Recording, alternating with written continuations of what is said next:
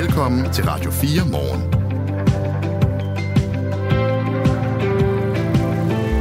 Vi laver tre timers nyheder her mellem klokken 6 og klokken 9, selvfølgelig med et stort fokus på situationen omkring Israel og Gaza.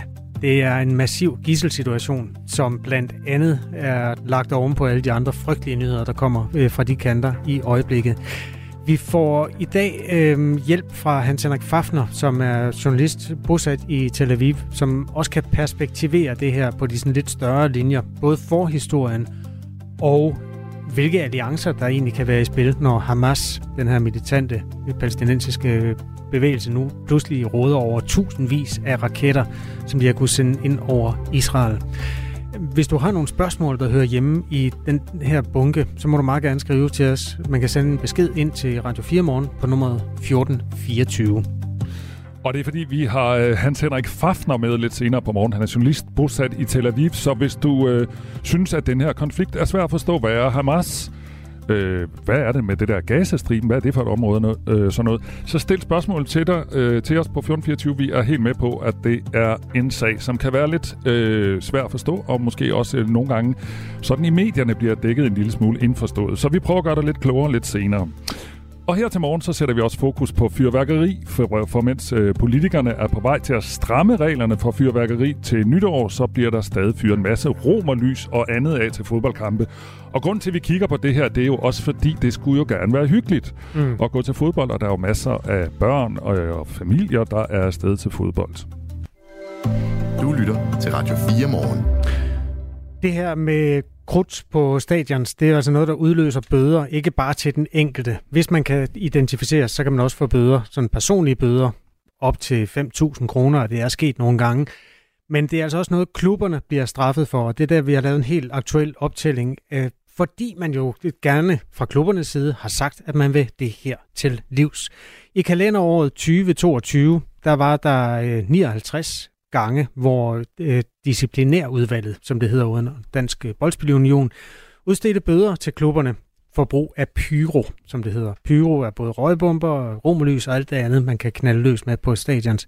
Og hvis man dividerer det med antallet af Superliga-runder, jamen så viser det, at de 47 episoder, som indtil videre har givet sanktioner i år, jamen det er faktisk en lille stigning. Så de kommer det ikke til livs, de fodboldklubber. Og når vi snakker om det her til morgen, så er det jo også fordi politikerne lige nu er i gang med at stramme reglerne for vores brug af fyrværkeri, så det kun bliver lovligt at fyre af på selve nytårsaften. Men altså, der bliver fyret masser af til Superliga-kampe i Danmark. Det er romerlys og andet fyrværkeri. Og derfor så spørger vi her til morgen, hvorfor er det så svært at undgå, at der kommer romerlys, røgbomber og andet ind på de danske fodboldstadions? Claus Thomsen, han er direktør i Divisionsforeningen, der er organisationen bag landets klubber, også Superliga-klubber. Godmorgen. Godmorgen. Det er dine medlemsklubber, der næsten ugenligt, øh, eller mere end ugenligt, øh, hvor der næsten ugenligt bliver, eller mere end ugenligt bliver fyret ulovligt fyrværkeri af. Hvorfor er ikke bedre styr på det? Ja, vi gør alt, hvad vi kan for at få styr på det, men det er teknisk set meget vanskeligt, fordi de her fyrværkerigenstande, de er meget små. Så det at forhindre dem i at komme, i, det, komme ind, det er svært. Men vi gør rigtig meget både for at kontrollere, og vi gør rigtig meget for at sanktionere, og så gør vi rigtig meget for at have en dialog og prøve at forklare, at det er farligt, og det er ulovligt, og det er uacceptabelt. Men der har været 47 sager indtil nu i 2023. Man kunne jo godt få den tanke, gør I virkelig nok?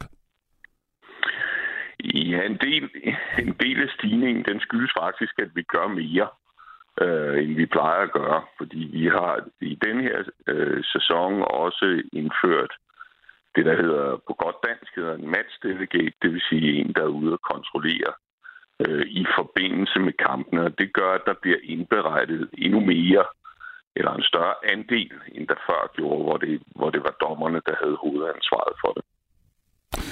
Vi har talt med marketing- og supportdirektør, han hedder øh, fra øh, FC Midtjylland, han hedder Prem Rock her, og han siger her, hvorfor det er så svært at fange noget af alt det ulovlige fyrværkeri, selvom alle bliver kropsvisiteret. Prøv at høre.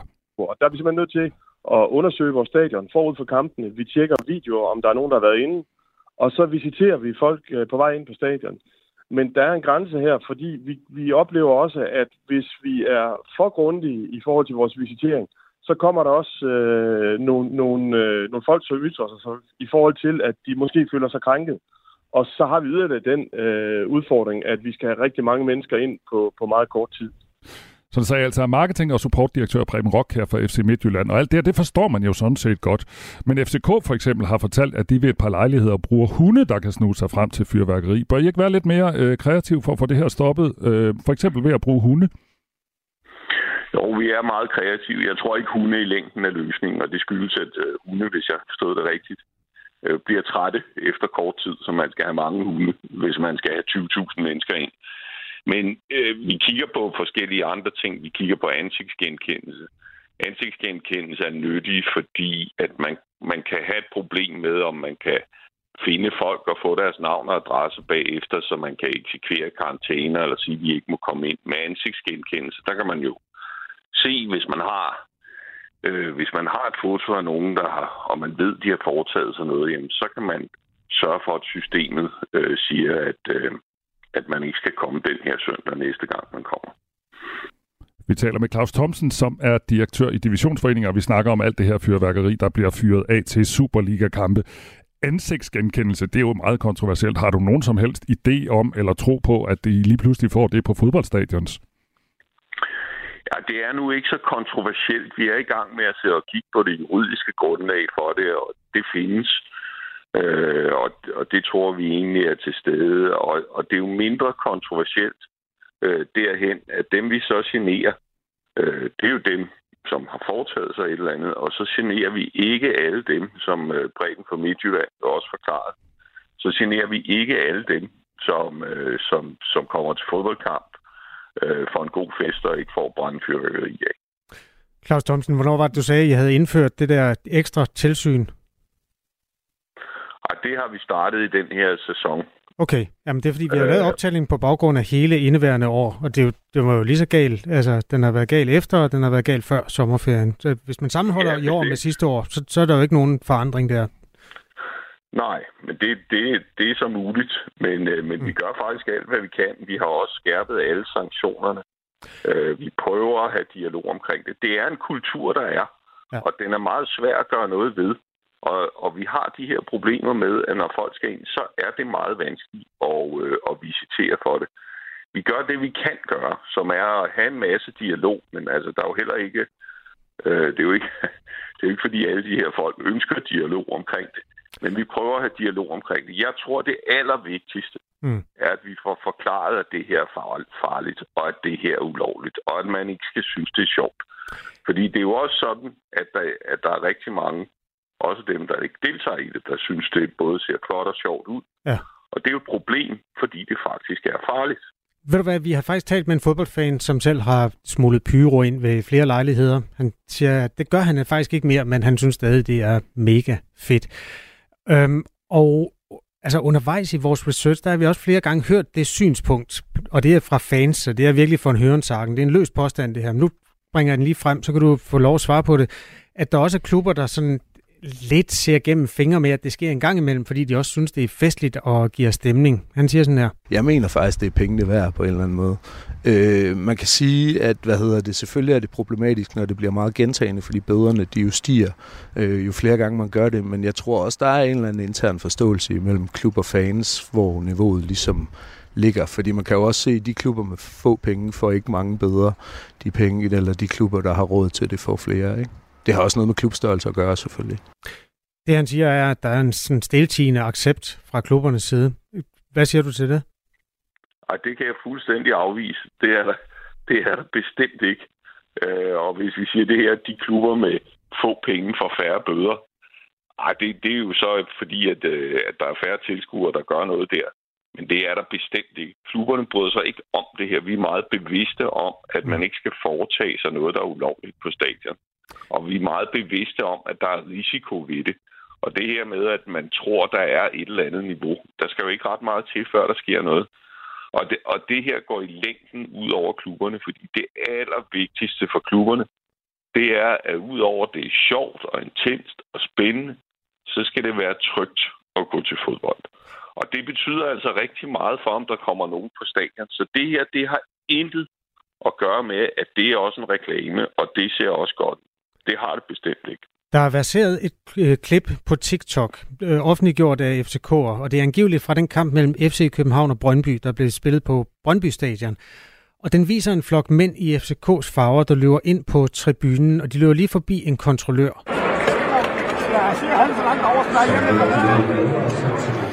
Jeg ikke kunne få bekræftet, om det er fra den kamp, men det er der altså flere, der skriver på nettet, at det er. Mange af de her mænd er maskeret. Det er jo også ulovligt, men det er en anden historie. Og så er de altså fyrværkeri helt synligt i hænderne, mens de løber forbi en kontrollør.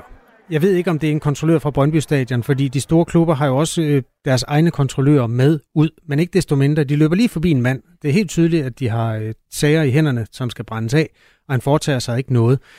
Øh, hvordan kan sådan noget øh, altså finde sted? Det, FCK har jo været i den sorte bog utrolig mange gange i år.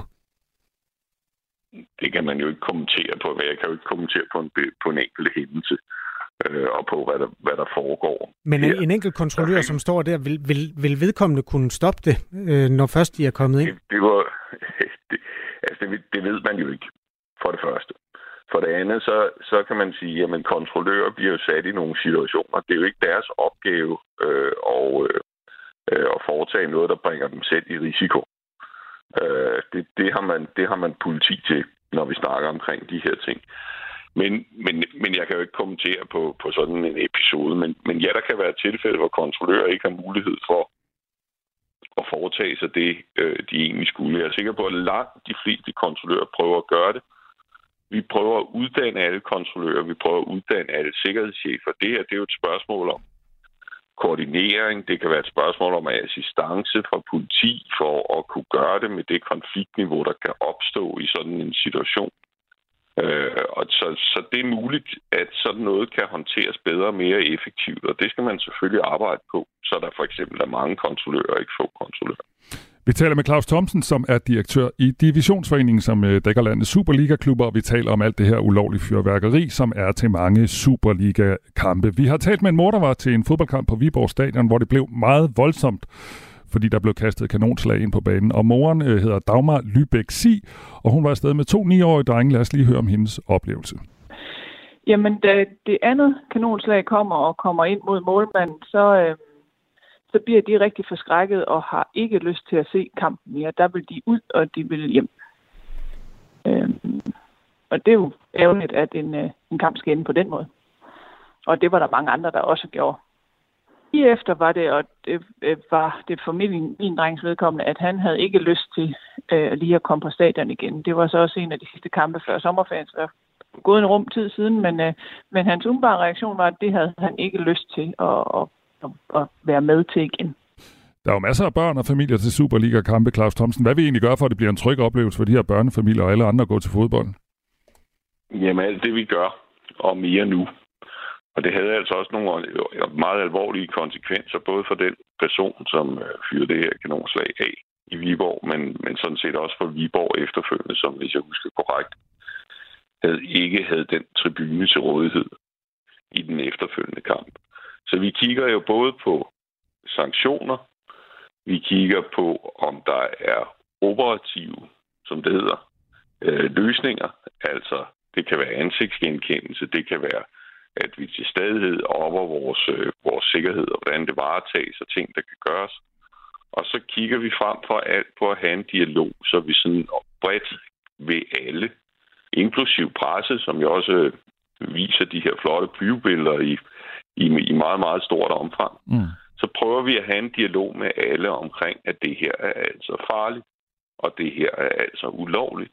Så det skal ikke foregå til fodboldkamp. Sådan sagde Claus Thomsen, der er direktør i Divisionsforeningen. Tak fordi du var med her. Det var så lidt. Og vi har efterspurgt et interview med FCK, der er det dem, der har flest sager med ulovligt fyrværkeri. Men klubben har ikke kunnet deltage i Radio 4 her til morgen, og så har vi sendt dem en række spørgsmål på skrift, for vi vil gerne høre, hvad klubben gør for at bremse brugen af ulovlig fyrværkeri, men FCK har ikke svaret os. Klokken er 20 minutter over syv. Det her er Radio 4 morgen. Nu vender vi os mod den væbnede konflikt i og omkring Israel, altså mellem Israel og Hamas. En konflikt, som er eskaleret hen over weekenden. Israelske luftangreb har i løbet af natten til i, i dag ramt mere end 500 Hamas-relaterede mål i og nær ved Gazastriben. Det skriver nyhedsbyrået AFP på baggrund af oplysninger fra det øh, israelske militær. Flere end 700 israeler blev dræbt i weekendens løb ved de forskellige bombardementer og terrorangreb. Og så er der over 100, der er kidnappet. Israel har altså svaret igen med de her gengældelsesangreb, som ifølge Hamas har kostet mindst 413 mennesker livet i Gazastriben. Også her mange civile. Det hele begyndte lørdag morgen, hvor øh, Hamas angreb Israel flere steder, både til fods og fra luften. Blandt andet blev en israelsk musikfestival angrebet. Meldingen derfra lyder her til morgen, at 260 civile er blevet slået ihjel, og mange er såret. Hans Henrik Fafner er udlandsredaktør for POV International, øh, bosat nord for Tel Aviv og har arbejdet og boet øh, i området i næsten 30 år. Godmorgen. Godmorgen. Det er en kompleks situation. Der er en hel masse forhistorie, og det kan jo være svært at forholde sig til den lige nu, når man får de der mennesker om, altså historier om enkelte mennesker, der lider helt forfærdeligt. Men altså, du må godt lige hjælpe os med, med baggrunden her. Helt kort, hvem er Hamas? Uh, Hamas er en uh, på Gazastriben. Uh, I grunden er det en humanitær bevægelse, som uh, yder hjælp til de mange fattige mennesker, som er i området. Men uh, Hamas har gennem årene uh, uh, radikaliseret sig lidt efter lidt, og det vi ser nu er altså en ny vending i uh, organisationens uh, udvikling. Uh, decideret militant organisation. For Israel kom det her ud af det blå, men det er jo klart, der skal store forberedelser til at lave noget i den størrelsesorden der. Øh, hvordan oplever du den situation? Ja, altså hele situationen er jo helt vanvittig, fordi Israel plejer jo at have fantastisk god fod på, hvad der egentlig er, der foregår omkring øh, landets grænser. Og det her, det kom som en total overraskelse øh, for Israel, da øh, flere hundrede bevæbnede palæstinenser pludselig trængte gennem øh, sikkerhedshegnet ind til Gazastriben. Der er et massivt sikkerhedshegn, som man simpelthen bare trængte igennem. Øh, og der var ingen, der til synligheden havde, hvad der foregik. Så det tyder altså også på, at Hamas i dag er betydeligt mere potent, end det, øh, end det har været tidligere. Det er altså i stand til at øh, iværksætte en, en, en så stor operation, som det har været. Øh, træne og forberede, det er noget, der har været under forberedelse i temmelig lang tid. Øh, øh, israelske efterretningstjeneste har haft nogle formodninger om noget foregået, og de har prøvet på at advare slagsmål, som også kommer nu her efter alt det her overstået, nemlig hvorfor har de israelske politikere til synligheden overhørt denne her advarsel to, så totalt, som, som, som det nu er tilfældet. Vi taler altså med Hans Henrik Fafner, øh, som er med fra Israel, og der er en lille smule huller i lyden, men jeg tror, at det primært i dine øh, meldinger går igennem. Øh, Robak, du sidder og Jamen, det er bare fordi, jeg vil sige, det vi jo lidt forsøger nu, det er at klæde lytterne på, fordi det kan være så indforstået, altså det her, øh, den her konflikt, og man forudsætter altid, øh, om vi ved alle sammen sikkert lige præcis, hvad det handler om. Så vi prøver også at klæde jer lyttere lidt på her til morgen. Og øh, os selv, for og os selv, ja, selvfølgelig også det. Ja. Øh, Hans Erik Fafner, det er jo ikke kun Hamas, vi taler om. Nu taler vi også om, Hezbollah har blandet sig. Hvad er Hezbollah, og hvad har de med sagen at gøre? Ja, øh, uh, Hezbollah har til synligheden intet med sagen at gøre, det har de jo så til synligheden alligevel. Øh, uh, Hezbollah er en, uh, en øh, tilsvarende islamisk organisation, men de sidder op i Libanon. Øh, Hamas er sunnimuslimsk, og Hezbollah er shia-muslimsk, og til synligheden har de ikke noget samarbejde, men det har de så alligevel. Øh, til fælles for dem er, at øh, de har en, en, en, en fjendtlig holdning over for Israel. Øh, Hezbollah er noget helt andet. Øh, de mener, at de forsvarer libanesiske interesser over for Israel, men ifølge deres ideologi skal Israel ikke eksistere på landkortet. Øh, Udover det, så har vi ude i baggrunden et par øh, andre mange år har støttet Mm. Ja. Det kan godt blive lidt bedre, den forbindelse til Hans Henrik Fafner, øhm, og det arbejder vi lige på. Det vi jo kan sige er, at når vi får etableret den der gode forbindelse, så tager vi en runde mere med ham. Øh, er det, mellem, det er mellem 8 og 9 et sted. Øh, så, så er der simpelthen en mulighed for at sende spørgsmålene herind, sådan at den der forhistorie også kan blive øh, malet ordentligt op. Både forhistorien og i virkeligheden også historien om de alliancer, som er på spil, når man har sådan en en krigstilstand, som, som er hersker der. amerikanske medier er begyndt at skrive, at der er iransk indblanding, altså at Iran har støttet Hamas i en eller anden form for både vejledning og måske leverancer af våben. Vi kommer tilbage til det her, og hvis du har nogle spørgsmål til forhistorien eller hele det geopolitiske omkring det, der sker i Mellemøsten lige nu, omkring Israel lige nu, så kan du skrive til os. En besked til nummeret 1424. Ja, det er Radio 4 morgen. Vi beklager, at øh, det lige, der gik hul i lyden der. Øh, vi gør vores bedste for at få det fikset inden så længe. Du lytter til Radio 4 morgen. Så sætter vi fokus her, på morgen, øh, her til morgen på fyrværkeri for stat, på fodboldstadions, fordi det skal jo ligesom være hyggeligt at gå til fodbold. Og vi har lavet sådan en optælling, hvor vi kan se, at der har været 47 sager, hvor der er blevet uddelt bøder til Superliga-klubberne. Og vi har talt med professor og overlæge øh, og leder af det, der hedder Ulykkesanalysegruppen på OUH. Han hedder Jens Lauritsen, og han fortæller, at der ikke er noget samlet billede af, hvor mange der så kommer til skade ved fyrværkeri ved fodboldkampe. Selve brugen af de her fyrværkerityper, det er jo helt øh, ud over det, der faktisk er lovligt i Danmark. Og det undrer mig, at der ikke sker flere skader, det må jeg sige. Øh, fordi der er jo ingen af de der fodboldtilskuere, der overholder de sikkerhedsaftaler, som er på de tilsvarende typer fyrværkeri. Og lederen af ulykkesanalysegruppen, Jens Lauritsen her, som vi hører, han understreger også, at det er altså ulovligt, og det er for, øh, forbudt at fyre de her romerlys og andet af til fodboldkampe. Og han siger også, at man risikerer at komme alvorligt til skade. De der romerlys, de, de bør ikke bruges i de der situationer, fordi de øh, har en øget risiko for, øh, for umiddelbare og Det vil jo gå ud over både dem, der står med det, men også dem, der står i nærheden. Det kan meget nemt til antænde øh, tøj på, på dem, der står i nærheden. Øh, så er der en del røg, som man jo ikke kan undgå at indånde. Øh, og så er der jo, når, når det er brændt færdigt, om jeg så må sige, så er der jo nogle varme rester tilbage, som kunne antænde. Jeg synes faktisk, man skulle finde nogle andre måder at, at øh, vise sin begejstring på, fordi det er altså ikke, øh, det er jo ikke, øh, hvad skal man sige, det er jo ikke småtteri. Sådan sagde altså professor, overlæge og leder af ulykkesanalysegruppen på OUH, altså Odense Universitets Hospital. Han hedder Jens Lauritsen, og det var en kommentar til den historie, vi også ser her på morgenen, på morgenen, at der er masser af fyrværkeri til de danske fodboldkampe. Det her er Radio 4 morgen. En tredje historie, der fylder meget i dag, er historien om, at nogle læger tjener millioner ved at tænde for videoen, når borgerne ringer ind til lægevagten.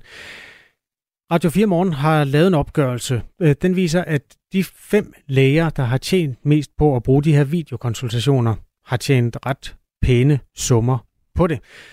Øhm, uden altså det honorar, man får, når en sygt menneske ringer ind, eller ringer ind på vegne af øh, syge børn, jamen så er der et tillæg, som er ret klingende på den anden side af 200 kroner, hvis man sender et videolink og tager patienten i øjesyn af den vej som læge.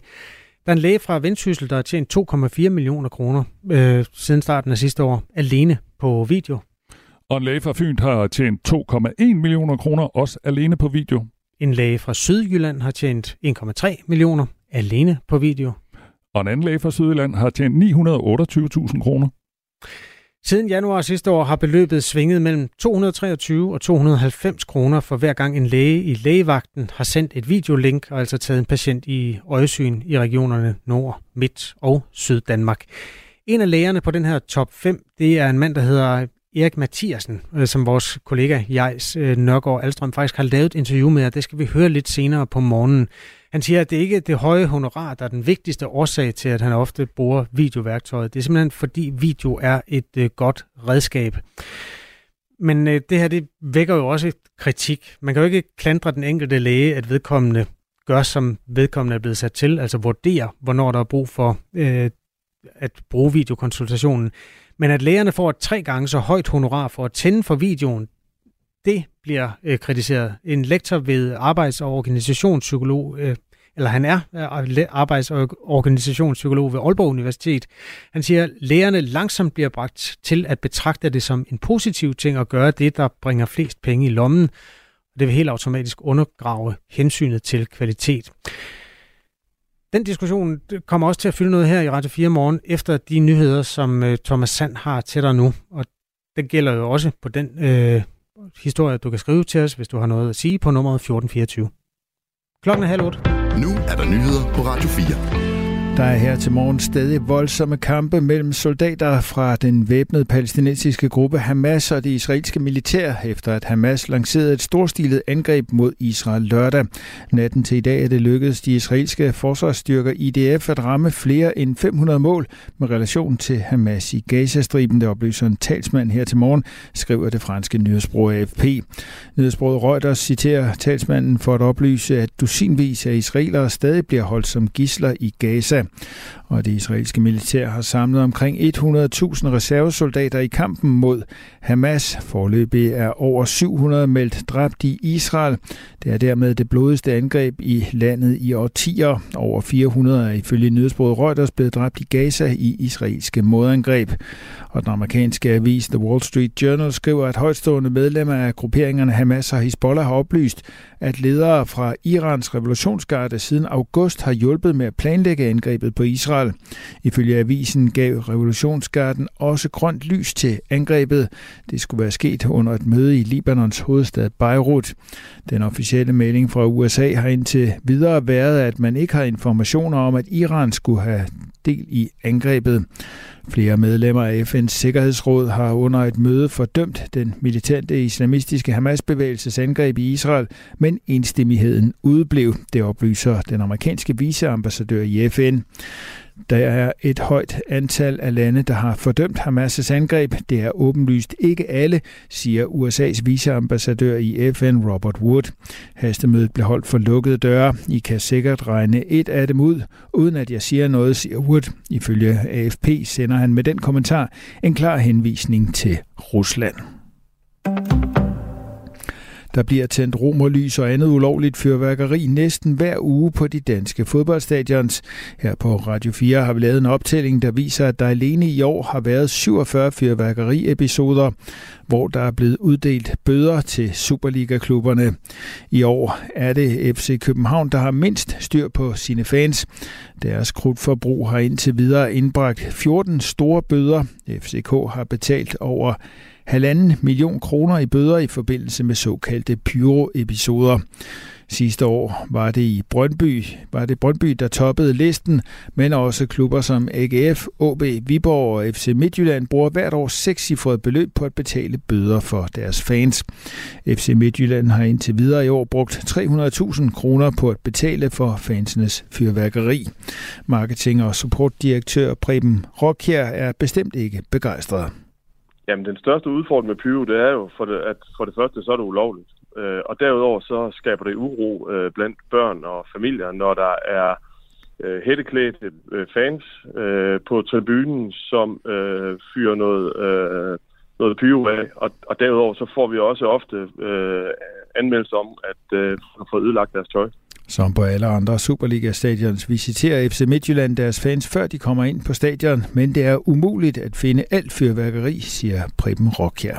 Og der er vi simpelthen nødt til at undersøge vores stadion forud for kampene. Vi tjekker videoer, om der er nogen, der har været inde, og så visiterer vi folk øh, på vej ind på stadion. Men der er en grænse her, fordi vi, vi oplever også, at hvis vi er for grundige i forhold til vores visitering, så kommer der også øh, nogle, nogle, øh, nogle folk, som ytrer sig så, i forhold til, at de måske føler sig krænket. Og så har vi yderligere den øh, udfordring, at vi skal have rigtig mange mennesker ind på, på meget kort tid. Skyder først på dagen stedvis lidt regn i eftermiddag, mest tørt og lidt eller nogen sol, temperaturer op mellem 10 og 13 grader. Nu er der mere Radio 4 morgen med Michael Robach og Kasper Harbo. Det her er Radio 4 morgen. Kære Radio 4, har jeg tænkt jer at interviewe nogen, der klarlægger palæstinensernes synspunkt, og ikke kun israelernes perspektiv. Spørg jeres faste lytter, underskriver han sig, Mahmoud. Og vi kan i hvert fald sige, at vi skal tale med en dansker, der befinder sig i Palæstina. Øh, hun hedder øh, Karoline. Karoline Busk, hun bor i Ramallah, øh, og øh, hende kommer vi til at tale med øh, om cirka 10 minutter, og øh, jeg tror, at hun måske har nogle syn på den her konflikt, som, øh, hvad hedder vores øh, lytter, Mahmoud? Øh, ja. Jeg øh, efterlyser. Det er det jo altså en knopskydning på den, de forfærdelige begivenheder, der har udspillet sig både på øh, israelsk jord og i Gazastriben, og øh, ja, vi får både de store linjer tegnet lidt senere med hjælp fra Hans Henrik Fafner, der er journalist bosiddende i Palæstina, og så altså nogle mere øh, øjenvidende-agtige øh, ting, som for eksempel interviewet med Karoline om lidt. Hvis du har spørgsmål til sådan perspektivet og baggrunden for den her konflikt, så er du velkommen til at skrive til os på nummer 1424. Så samler vi lidt til bunker og tager dem med hjælp fra Hans Henrik Fafner, når den tid kommer, altså mellem 8 og 9 her på Radio 4. Jeg hedder Kasper Harbo. Jeg hedder Michael Robach. Godmorgen. Godmorgen. Det her er Radio 4 morgen. En vagtlæge i Region Nordjylland har lavet en videokonsultation i hvert tredje opkald, han har taget. Og det har givet ham en lønbonus på minimum 2,4 millioner kroner alene på videokonsultationer. I regionerne Nord, Midt og Syd Danmark får øh, vagtlægerne op mod tre gange så meget i honorar ved at udføre en videokonsultation, som ved telefonkonsultationen i sig selv. Og videokonsultationer, det er jo altså det, der blev indført under corona, hvor man ved hjælp af et link kan komme til at se patienten øh, via kameraet i dennes mobiltelefon.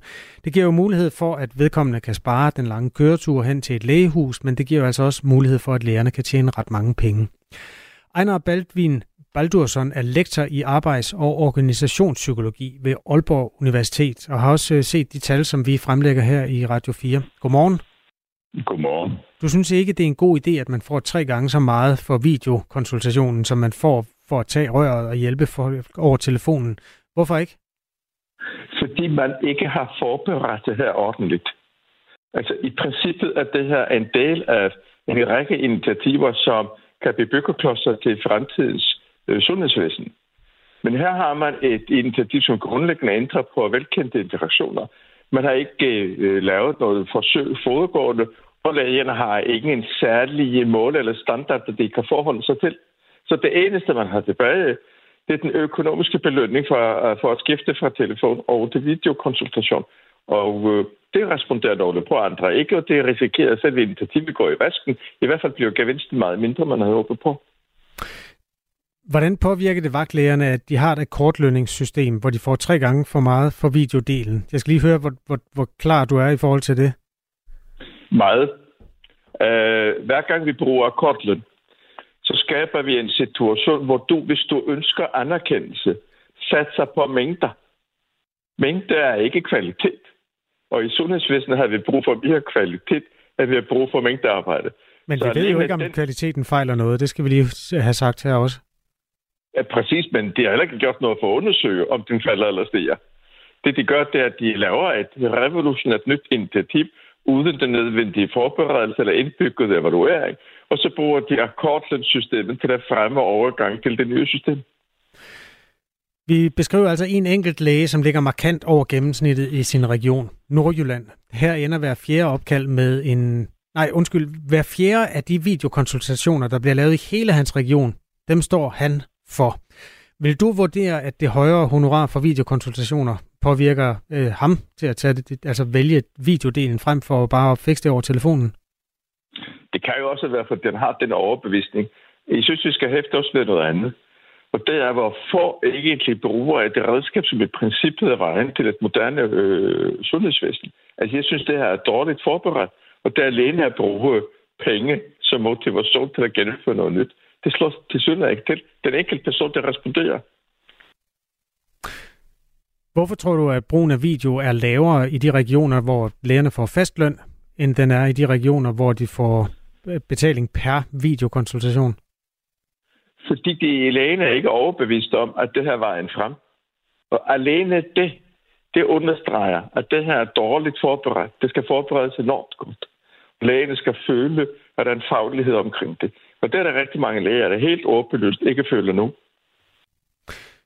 Her på Radio 4 har vi jo tidligere beskrevet de videokonsultationer, der ikke er gået godt. Det er nogen, hvor vagtlæger har overset, eller til synlædende har overset alvorlige symptomer hos patienter over en videokonsultation. I to af de her forløb er der også kommet kritik til de enkelte læger, men de her videokonsultationer er jo altså voksne i alle regioner, og ofte et meget, meget fint værktøj. De tilfælde, vi fortæller om her, de er jo så foregået i alle regioner, øh, hvor lægerne har behandlet patienter, og det er gået, som det skal. Hvad kan det betyde for behandlingen af kvaliteten, at man har et akkordlønningssystem, tror du? At øh, man i mindre grad fokuserer på at give konsultationer den tid, den har brug for. Og mere fokuserer på at komme videre til den næste konsultation. Og det er, jo, det er jo sådan, at de rigtig betydningsfulde konsultationer, de kræver, man er rigtig god til at fornemme nuancer. Vi skal også huske en anden ting, og det er, at de her konsultationer, hvis de gøres på en ordentlig måde, det betyder både for patienten, lægen og sundhedsvæsenet, at det spares enormt mange ressourcer. Ejnar Baldvin Baldursson, at taler du i virkeligheden for, at man ikke skal have akkordløn i øh, sundhedssystemet? Ja. Øh, det, man kan gøre det i, i relativt få tilfælde, hvor kravene til kvalitet øh, kan standardiseres ned i det mindste detalje. Men øh, lige præcis, når vi taler frontlinjeydelser, okay, og generelt i sundhedssystemet selvfølgelig, hvor der er komplicerede ydelser, så skal man afholde sig fra at forenkle kvalitetshensyn til ren økonomi. Tak fordi du var med. I lige måde. Ejner Baldvin Baldvigersen er lektor i arbejds- og organisationspsykologi ved Aalborg Universitet. Vi sætter altså fokus på de her videokonsultationer, som udløser en betaling, en ekstra betaling, ud over det lægen får for at tage røret. Og den del, som handler om video, giver i virkeligheden tre gange så meget som telefonsamtalen. Ja, nogle læger tjener altså millioner ved at tænde for, for videoen, når borgerne ringer til lægevagten. En opgørelse, som er foretaget af os her på Radio 4 morgen, viser, at de fem læger, der har tjent mest på at bruge video, har tjent det, hvis man, øh, det, man vist roligt kan kalde pæne summer på det. Opgørelsen dækker perioden fra januar 2022 og til nu. En læge fra Vendsyssel har tjent 2,4 millioner kroner, altså alene på video. En læge fra Fyn har tjent 2,1 millioner kroner alene på video. En læge fra Sydjylland har tjent 1,3 millioner kroner på samme måde, og en anden læge fra Sydjylland har tjent 928.000 kroner alene på video. Og så er der også en læge fra Fyn, der har tjent 911.000 kroner på video. Lægen fra Vendsyssel, som vi omtalte i indslaget tidligere også med de 2,4, han øh, har ikke lyst til at tale med os. Men der er en af lægerne, der faktisk godt vil, en af dem, der er i den her top 5. Han hedder Erik Mathiasen. Vores kollega jeg, Jejs øh, Nørgaard Alstrøm har lavet et interview med ham. Og han siger altså, lægen Erik Mathiasen, at det højere honorar ikke er en vigtig årsag til, at han ofte tænder for videoen. Det er simpelthen fordi video er et godt redskab for lægen. Jeg vil sige, at det er ikke sådan, at jeg i visitationen sidder og kigger og regner på økonomien. Jeg er glad for videokonsultationer. Jeg bruger det, fordi det giver en bedre visitation med færre sygebesøg, konsultationer og skadestuebesøg, og fordi det giver en bedre rådgivning til patienten. Men altså, hvordan kan du afvise, at øh, økonomien har en betydning for dig? Det er øh, sådan, i vores job, der har vi altid været aflønnet øh, på den måde, og det er ikke noget, vi ser og regner på i hverdagen, så vil øh, vores job blive kedelig, og ikke den patientvenlige, som de ønsker at være. Altså grund til at spørge, det er jo fordi, du er en af dem, øh, der tjener mest på at bruge videokonsultation. Ja, det kan jeg jo så være, være overrasket over, men øh, øh jeg vil jo sige, jeg bruger det, fordi jeg er blevet rigtig glad for det. Jeg bruger det, fordi jeg synes, det er et rigtig godt redskab, øh, og det gør, at min visitation bliver mere skarp og bliver bedre. Men, men øh, når vi kigger på tallene, så ud fra dem, så kan vi også se, at altså, du bruger øh, videokonsultationerne 29 procent af tilfældene, øh, hvor gennemsnittet for regionen, øh, hvor du er, Region Syddanmark, det er 17 procent. Hvordan kan det være, at du bruger det så meget mere, hvis ikke det er på grund af den her øh, ekstra pose penge, man kan få? Jeg vil jo sige, det er jo svært for mig at sige, hvorfor.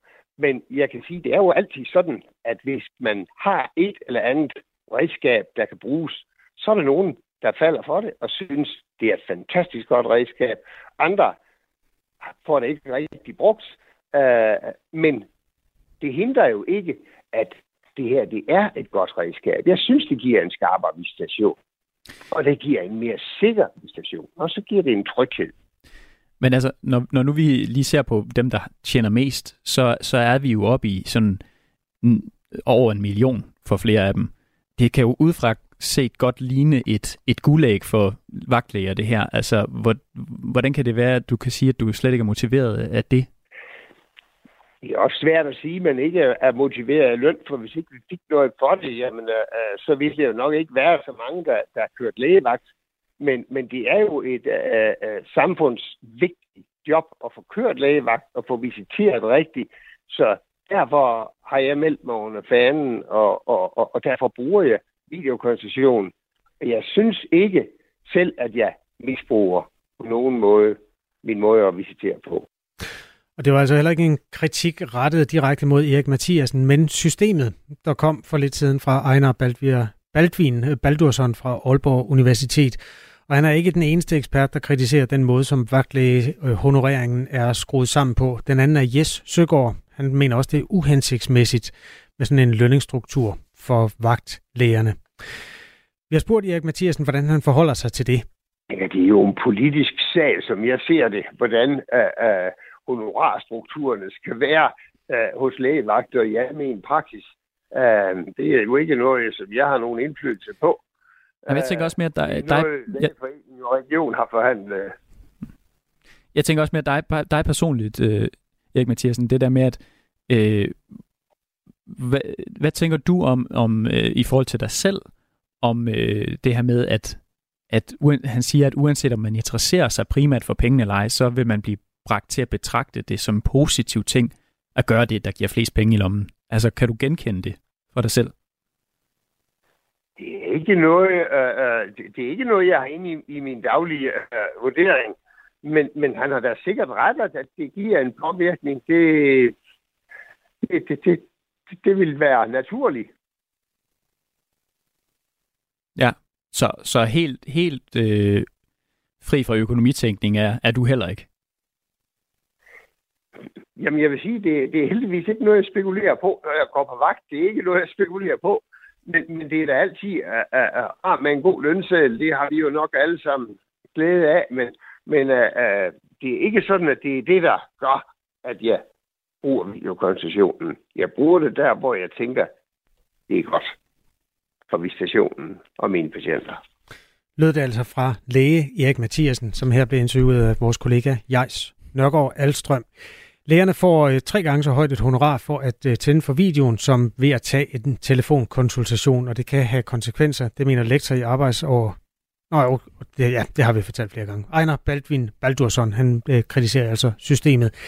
Vi kommer senere på morgenen også til at belyse det her med hjælp fra Region Hovedstaden, hvor man har et andet øh, aflønningssystem, og hvor der rent faktisk er meget mindre brug af videokonsultationer. Det kan vi jo prøve at øh, få et bud på, hvordan det kan skrues sammen. Og det er om cirka tre kvarter her i Radio 4 morgen. Klokken den er nu blevet 12 minutter i 8. Du lytter til Radio 4. Så vender vi tilbage til morgens og weekendens store internationale historie. Det spidser nemlig til i Israel, hvor den væbnede konflikt mellem Hamas og israelske styrker er eskaleret yderligere. Israels øh, forsvar oplyser, at man i nat har ramt, mell- øh, ramt 500 mål i Gaza, og kampene fortsætter på landjorden. Det samlede dødstal er nu over 1100, og det gælder altså både på den israelske og den palæstinensiske side. Altså det her tal, det er lagt sammen med de to tal. Lørdag morgen angreb den øh, islamiske militante gruppe Hamas Israel flere steder, både til fods og fra luften. Og blandt andet blev en israelsk musikfestival angrebet, og meldingerne lyder her til morgen, at 260 civile blev dræbt ved den lejlighed. Og det har fået Israel til at gengælde angrebene, altså blandt andet det her og meget andet, og indkalde 100 reservesoldater, og flere frygter nu en regulær krig. Karoline Busk befinder sig på den øh, palæstinensiske vestbred i byen Ramallah. Godmorgen. Har vi dig med, Karoline? Jeg kan godt frygte, at vi har mistet Karoline Busk. Sagen er jo den, at øh, forbindelserne både telefonsystemet og strømmen er en lille smule ustabil på de kanter. Vi arbejder lige på at få øh, Karoline Busk halet ind. Vi prøver lige igen nu her. Nej, der er ikke noget nyt øh, derfra endnu.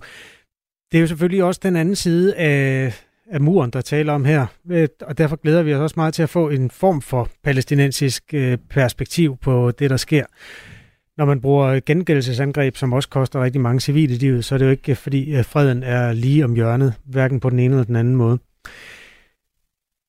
Det ser ikke ud til, at der er held med det lige i øjeblikket. Men øh, vi vender tilbage til Karoline Bus, der altså bor i Ramallah øh, i Palæstina. Eller det er der ikke noget, der hedder i virkeligheden, men på den palæstinensiske side. Der kæmpes for at øh, etablere forbindelse til hende. Så lad os lige hoppe til en af de andre historier, mens vi håber, at det bliver en lille smule bedre. Klokken er 10 minutter i 8. Det her er Radio 4 morgen. Vi har lavet en optælling over, hvor mange gange bøderne bliver øh, kastet ud til klubberne efter fyrværkeriepisoder på stadions. Sagen er jo den, at fyrværkeri det bliver mere og mere forbudt i det her land. Øh, regeringen er på vej med et initiativ, som skal gøre det muligt at forbyde alt andet end nytårsaften i forhold til, øh, til altså privates brug af fyrværkeri. Men ikke desto mindre, så buller og brager det jo løst på danske fodboldstadions hver eneste søndag. 47 gange i år har klubberne fået bøder Sidste år var tallet 59 for en hel sæson, men eftersom der øh, stadig resterer seks runder af Superligaen, så er der god grund til at tro, at man kommer til at ramme cirka samme niveau. Jeg var på Aarhus Stadion i går. Jeg kan lige se, om jeg kan komme til at afspille lyden af den video, da kampen mellem AGF og FC København gik i gang. Det kan jeg godt. Det er ikke lyden, der er det forbudte. Det forbudte er alt det glimmer, der kører i baggrunden. Der er simpelthen så meget pyro, så jeg allerede nu vil sige, at den bliver sekscifret, den der bøde, der kommer til at ramme AGF. Og du sidder og viser mig videoen lige nu, Kasper, man kan sige, både ned i, øh, hvor FCK-fansene står, hvor der er masser af fyrværkeri, og også i den ende, hvor AGF's fans står, er der masser af rom og lys og andet fyrværkeri. På den øh, hitliste, hvis det hedder det, over flest øh, bøder, der ligger FC København i top. De kan også godt regne med at få sæsonens 15. bøde om et øjeblik. Men øh, det er ikke lykkedes at få den 20 med FC København. Du havde ellers indtryk af, at uh, Jes Mortensen, der er pressechef, han gerne ville, men han har ikke rigtig... Jeg talte, med, jeg talte med ham i sidste uge øh, om, at han forklarede øh, nogle af de ting, altså bare i telefonen om, øh, hvordan det gik med at øh, få gjort noget ved det her fyrværkeri. Han siger, han siger, ligesom alle andre fodboldledere, vi har talt med øh, op til den her øh, udsendelse, at det er noget, de er rigtig, rigtig træt af.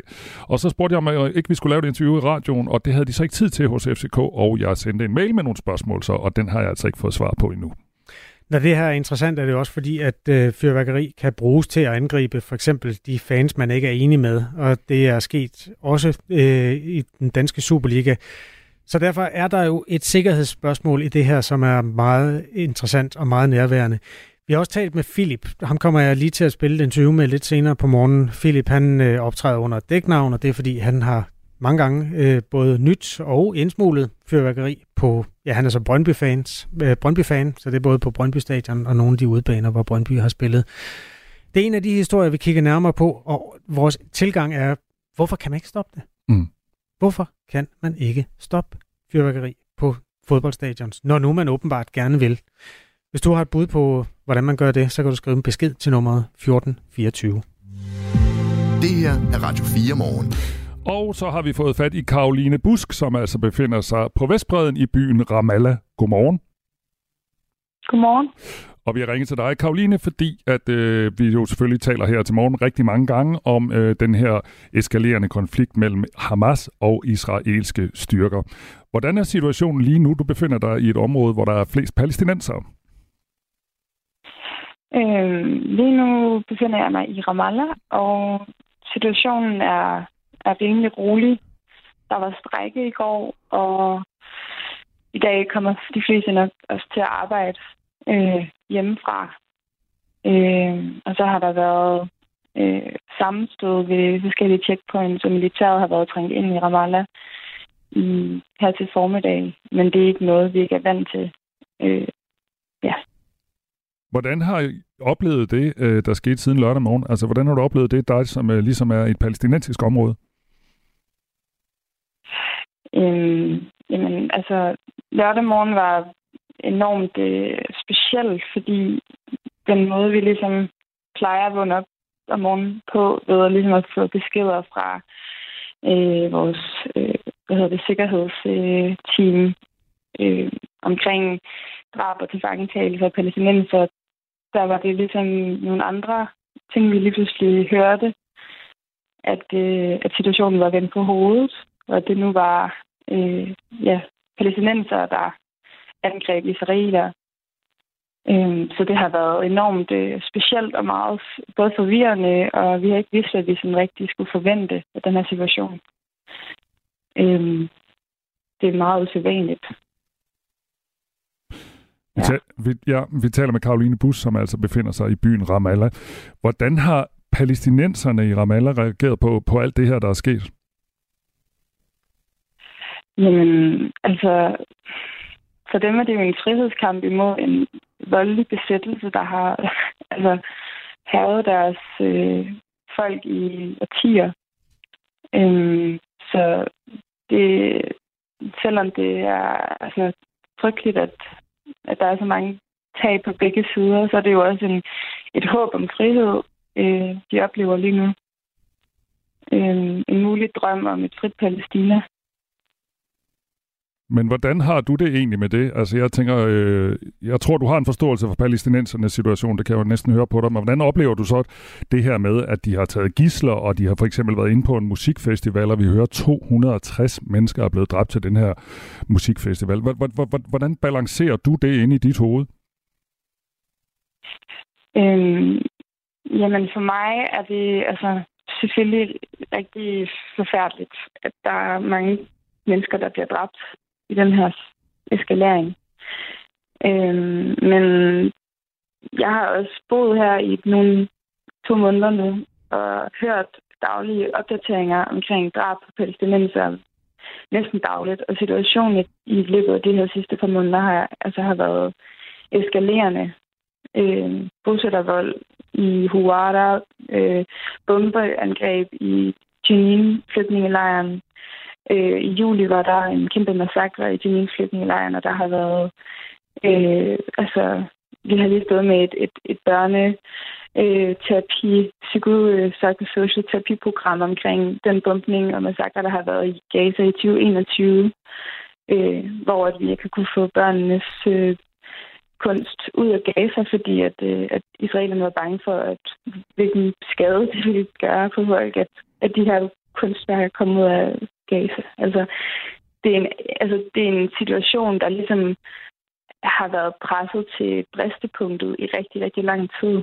Mm. Øhm, så altså, som jeg ser det, har, har den vold, der er den vold, der bliver begået øh, af besættelsesmagten i Palæstina, den er blevet normaliseret i en sådan grad, at vi ikke øh, stiller spørgsmålstegn ved den fra vestlige medier på trods af alle de øh, øh, hvad hedder det, menneskerettighedsrapporter, der udkommer omkring vold mod børn og krigsforbrydelser. Men, men Karoline Busk, jeg skal, skal bare lige sådan for at være helt sikker på, at jeg forstår dig rigtigt. Altså, har du forståelse for det, Hamas har gjort? Hvad tænker du på? Jamen, jeg er lidt i tvivl om, når jeg hører dig sige noget. Altså, øh, når Hamas ligesom har været ude og lave de her øh, angreb i, i løbet af weekend, hvor det også er gået ud over en masse civile, så, så med det, du siger, så, så jeg forstår jo godt alt, hvad du siger, og det er jo en enorm øh, kompliceret konflikt, men, men, du lyder, men jeg bliver bare nødt til at forstå, om du har forståelse for det, øh, Hamas har gjort i weekenden.